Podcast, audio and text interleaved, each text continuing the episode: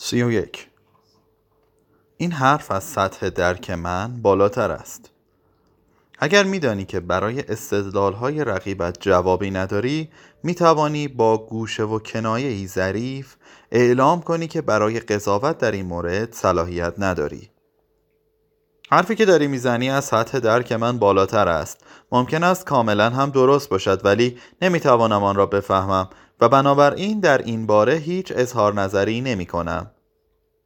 به این ترتیب به حضار که در میان آنها حسن شهرت داری تلویحا می‌گویی که حرف رقیبت چرند است بر همین اساس وقتی نقد عقل محض کانت منتشر شد یا به بیان دقیق تر وقتی سر و صدایی در جهان به پا کرد بسیاری از استادان مکتب التقاطی قدیمی اعلام کردند که از درک آن عاجزند به گمان اینکه عجز و ناتوانی آنها مسئله را فیصله می دهد. ولی وقتی پیروان مکتب جدید حقانیت خود را به آنها ثابت کردند و به آنها نشان دادند که واقعا از درک آن عاجز بودند آن استادان بسیار عصبانی شدند. این ترفند را فقط وقتی می‌توانی به کار بری که کاملا مطمئن باشی که حضار نسبت به تو نظر بسیار بهتری دارند تا نسبت به رقیبت. برای مثال استاد می تواند این ترفند را در برابر دانشجو امتحان کند. به عبارت دقیق تر این ترفند نمونه ای از ترفند قبلی است. نوعی تصدیق کاملا مقرزانه مرجعیت خود به جای اقامه دلیل. برای مقابله با این ترفند باید گفت معذرت می‌خواهم ولی با عقل و هوش سرشاری که شما دارید قطعا درک هر چیزی برایتان بسیار آسان است و فقط ممکن است من منظورم را به درستی ادا نکرده باشم. سپس باید آنقدر این موضوع را به رخش بکشی که آن را بفهمد و به شخص دریابد که واقعا فقط خودش مقصر بوده است. به این ترتیب حمله او را دفع می کنی او در نهایت ادب می‌خواست تلویحا بگوید که تو چرند می‌گویی و تو هم در نهایت ادب به او ثابت می‌کنی که احمق است. سی و دو موضع اصلیش را زیل مقوله نفرت انگیزی طبقه بندی کن. اگر با ادعایی روبرو شدی راه کوتاهی برای خلاص شدن از شر آن یا به هر حال تردید در آن وجود دارد که عبارت است از طبقه بندی آن زیل مقوله نفرت انگیز حتی اگر این پیوند فقط ظاهری یا سست باشد. برای مثال می توانی بگویی این مانیویت است یا این مشرب آریوس است یا مشرب پلاگیوس یا ایدئالیسم یا مشرب اسپینوزا یا همه خدا انگاری یا مشرب براون یا طبیعتگرایی یا الهاد یا عقلگرایی روحگرایی عرفانگرایی و نظایر اینهاست. با مطرح کردن چنین اعتراضی مسلم می‌گیری که یک ادعای مورد نظر با مقوله مذکور همسان است یا حداقل در آن می گنجد. به عبارت دیگر فریاد می‌زنی. اوه قبلا هم این را شنیدم. و دو اینکه نظام مورد اشاره کاملا ابطال شده و هیچ حقیقتی در بر ندارد. 33 در حرف صادق است نه در عمل. در حرف خیلی خوب است ولی در عمل به درد نخواهد خورد. در این سفسته مقدمات را میپذیری ولی نتیجه را رد می‌کنی. برخلاف یک قاعده منطقی مشهور. این ادعا مبتنی بر امری محال است. هرچه در حرف درست است باید عملی باشد. ولی اگر عملی نیست یک جای حرف اشکال دارد. چیزی نادیده گرفته شده و منظور نشده است و در نتیجه هرچه در عمل نادرست باشد در حرف هم نادرست است. سی و چهار. اجازه نده از مخمسه فرار کند. وقتی سوال یا استدلالی را مطرح می کنی و رقیبت جواب سریحی نمی دهد بلکه با سوال متقابل یا پاسخ غیر سریحی تفره می رود یا ادعایی را بر زبان می آورد که هیچ ربطی به موضوع ندارد و به طور کلی سعی می کند که موضوع را عوض کند این امر نشانه مطمئن نیست از اینکه روی ضعفی دست گذاشته ای گاهی اوقات بدون آنکه بدانی تو او را به سکوت وادار کرده ای بنابراین باید هرچه بیشتر بر همین نکته تاکید کنی و اجازه ندهی که رقیبت از آن تفره برود. حتی وقتی که نمیدانی ضعفی که روی آن دست گذاشته ای واقعا کجاست. 35 اراده از عقل و هوش مؤثرتر است. ترفند دیگری وجود دارد که به محض اینکه عملی شود تمام دیگر ترفندها را غیر ضروری می کند به جای اینکه با استدلال روی عقل و فکر رقیبت تأثیر بگذاری با تحریک کردن انگیزه روی ارادهش تأثیر بگذار. او و نیز حضاری که منافع مشابهی داشته باشند بیدرنگ نظر تو را خواهند پذیرفت. حتی اگر جنون آمیز باشد. نیم مسقال اراده از 100 کیلو عقل و هوش مؤثرتر است. مسلما این کار را فقط تحت شرایط خاصی می‌توان انجام داد. اگر بتوانی این احساس را در رقیبت ایجاد کنی که نظرش اگر درستیش به اثبات برسد آشکارا به ضررش خواهد بود آن را مثل سیب زمینی داغ رها می‌کنی. او احساس خواهد کرد که اتخاذ چنان نظری بسیار غیر عاقلانه بوده است. برای مثال کشیشی از نوعی عقیده جزمی فلسفی دفاع می کند تو این واقعیت را به او میفهمانی که این عقیده جزمی فلسفی با یکی از آموزه های اساسی کلیسا تزادی آشکار دارد و در نتیجه او آن را کنار می‌گذارد. زمینداری عقیده دارد که استفاده از ماشینالات در فعالیت های کشاورزی به گونه ای که در انگلستان مرسوم است شیوه بسیار خوبی است. زیرا یک موتور کار عده زیادی را انجام می دهد تو به او میفهمانی که به زودی درشکه ها هم با نیروی بخار کار خواهند کرد و ارزش مراتع وسیع پرورش اسب او بسیار کاهش خواهد یافت. آن وقت خواهی دید که چه خواهد گفت.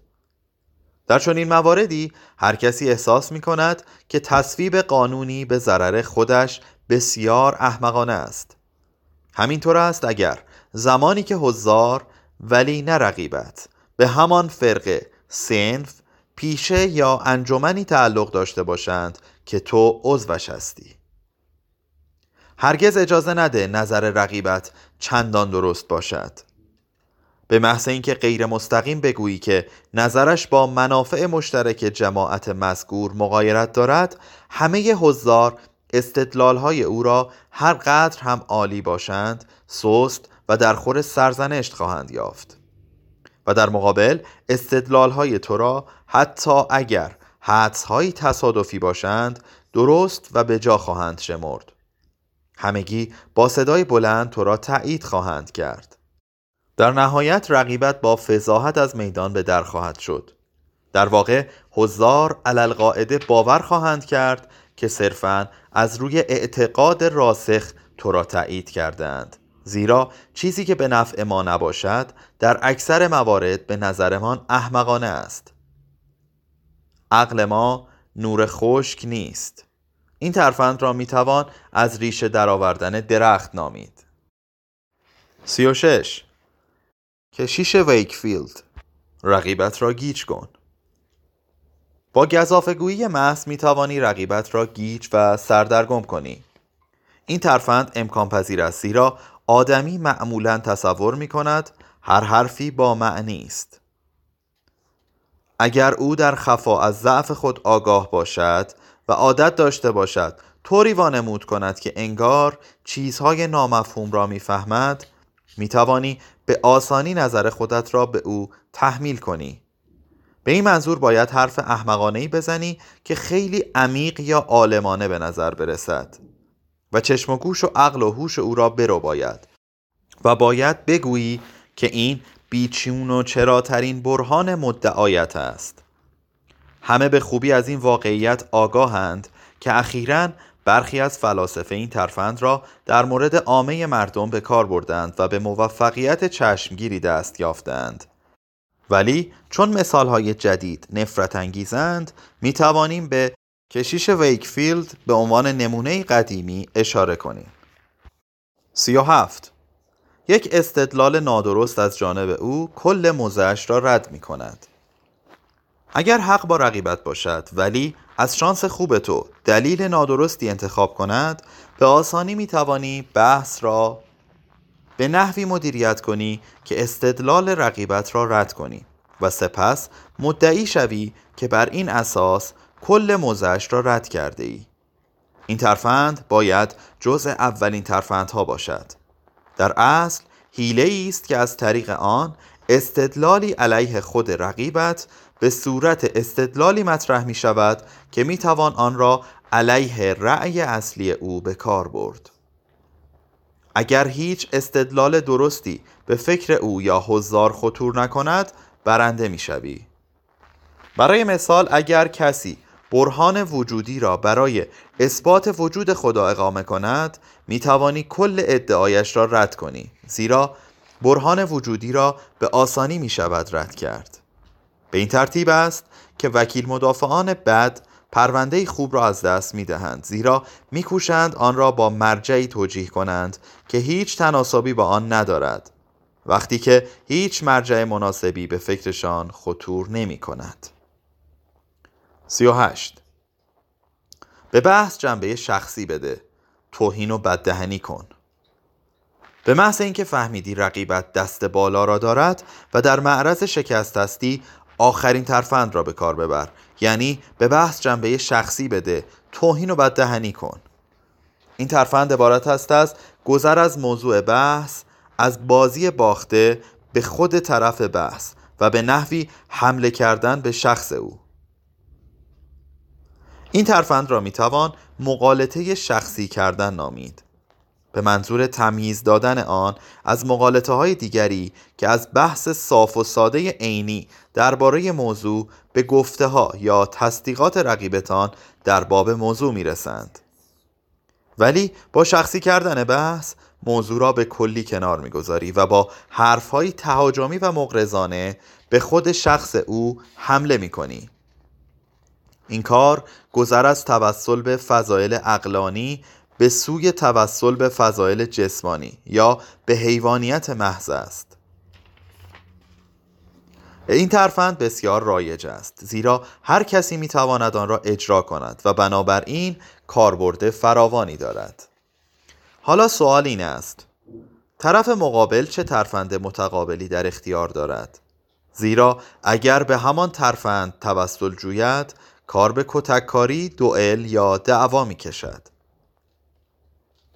اگر تصور می کنی که فقط کافی است خودت را گرفتار بحث شخصی نکنی اشتباه بزرگی مرتکب شده ای وقتی در کمال آرامش به کسی نشان دهی که اشتباه می کند و افکار و اقوالش نادرست است فرایندی که در هر پیروزی جدلی رخ می دهد بیشتر از وقتی که به او توهین یا بیادبی کنی او را عصبانی می کنی چرا چون این است؟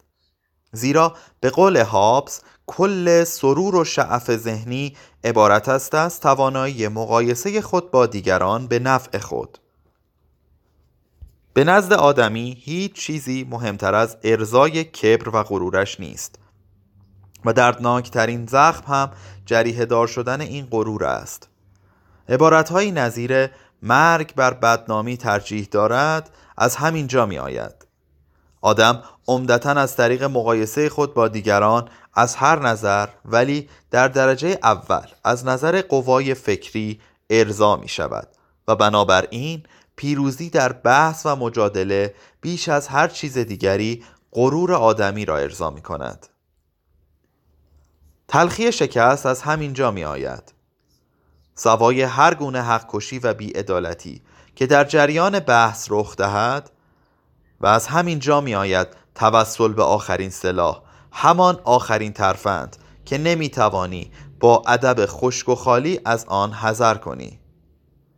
با وجود این خونسردی ممکن است در اینجا به تو کمک کند. به محض اینکه رقیبت بحث را شخصی کرد به آرامی در جواب بگو این موضوع به موضوع بحث هیچ ربطی ندارد. و بلافاصله بحث را از سر بگیر و به او نشان بده که اشتباه می کند بی آنکه به اهانتهایش اعتنا کنی. سخن تمیستوکلس بیادس را تکرار کن و بگو حمله کن ولی به حرف من گوش بده. ولی همگان از موهبت چنین سلوک و رفتاری بهرهمند نیستند. پایان.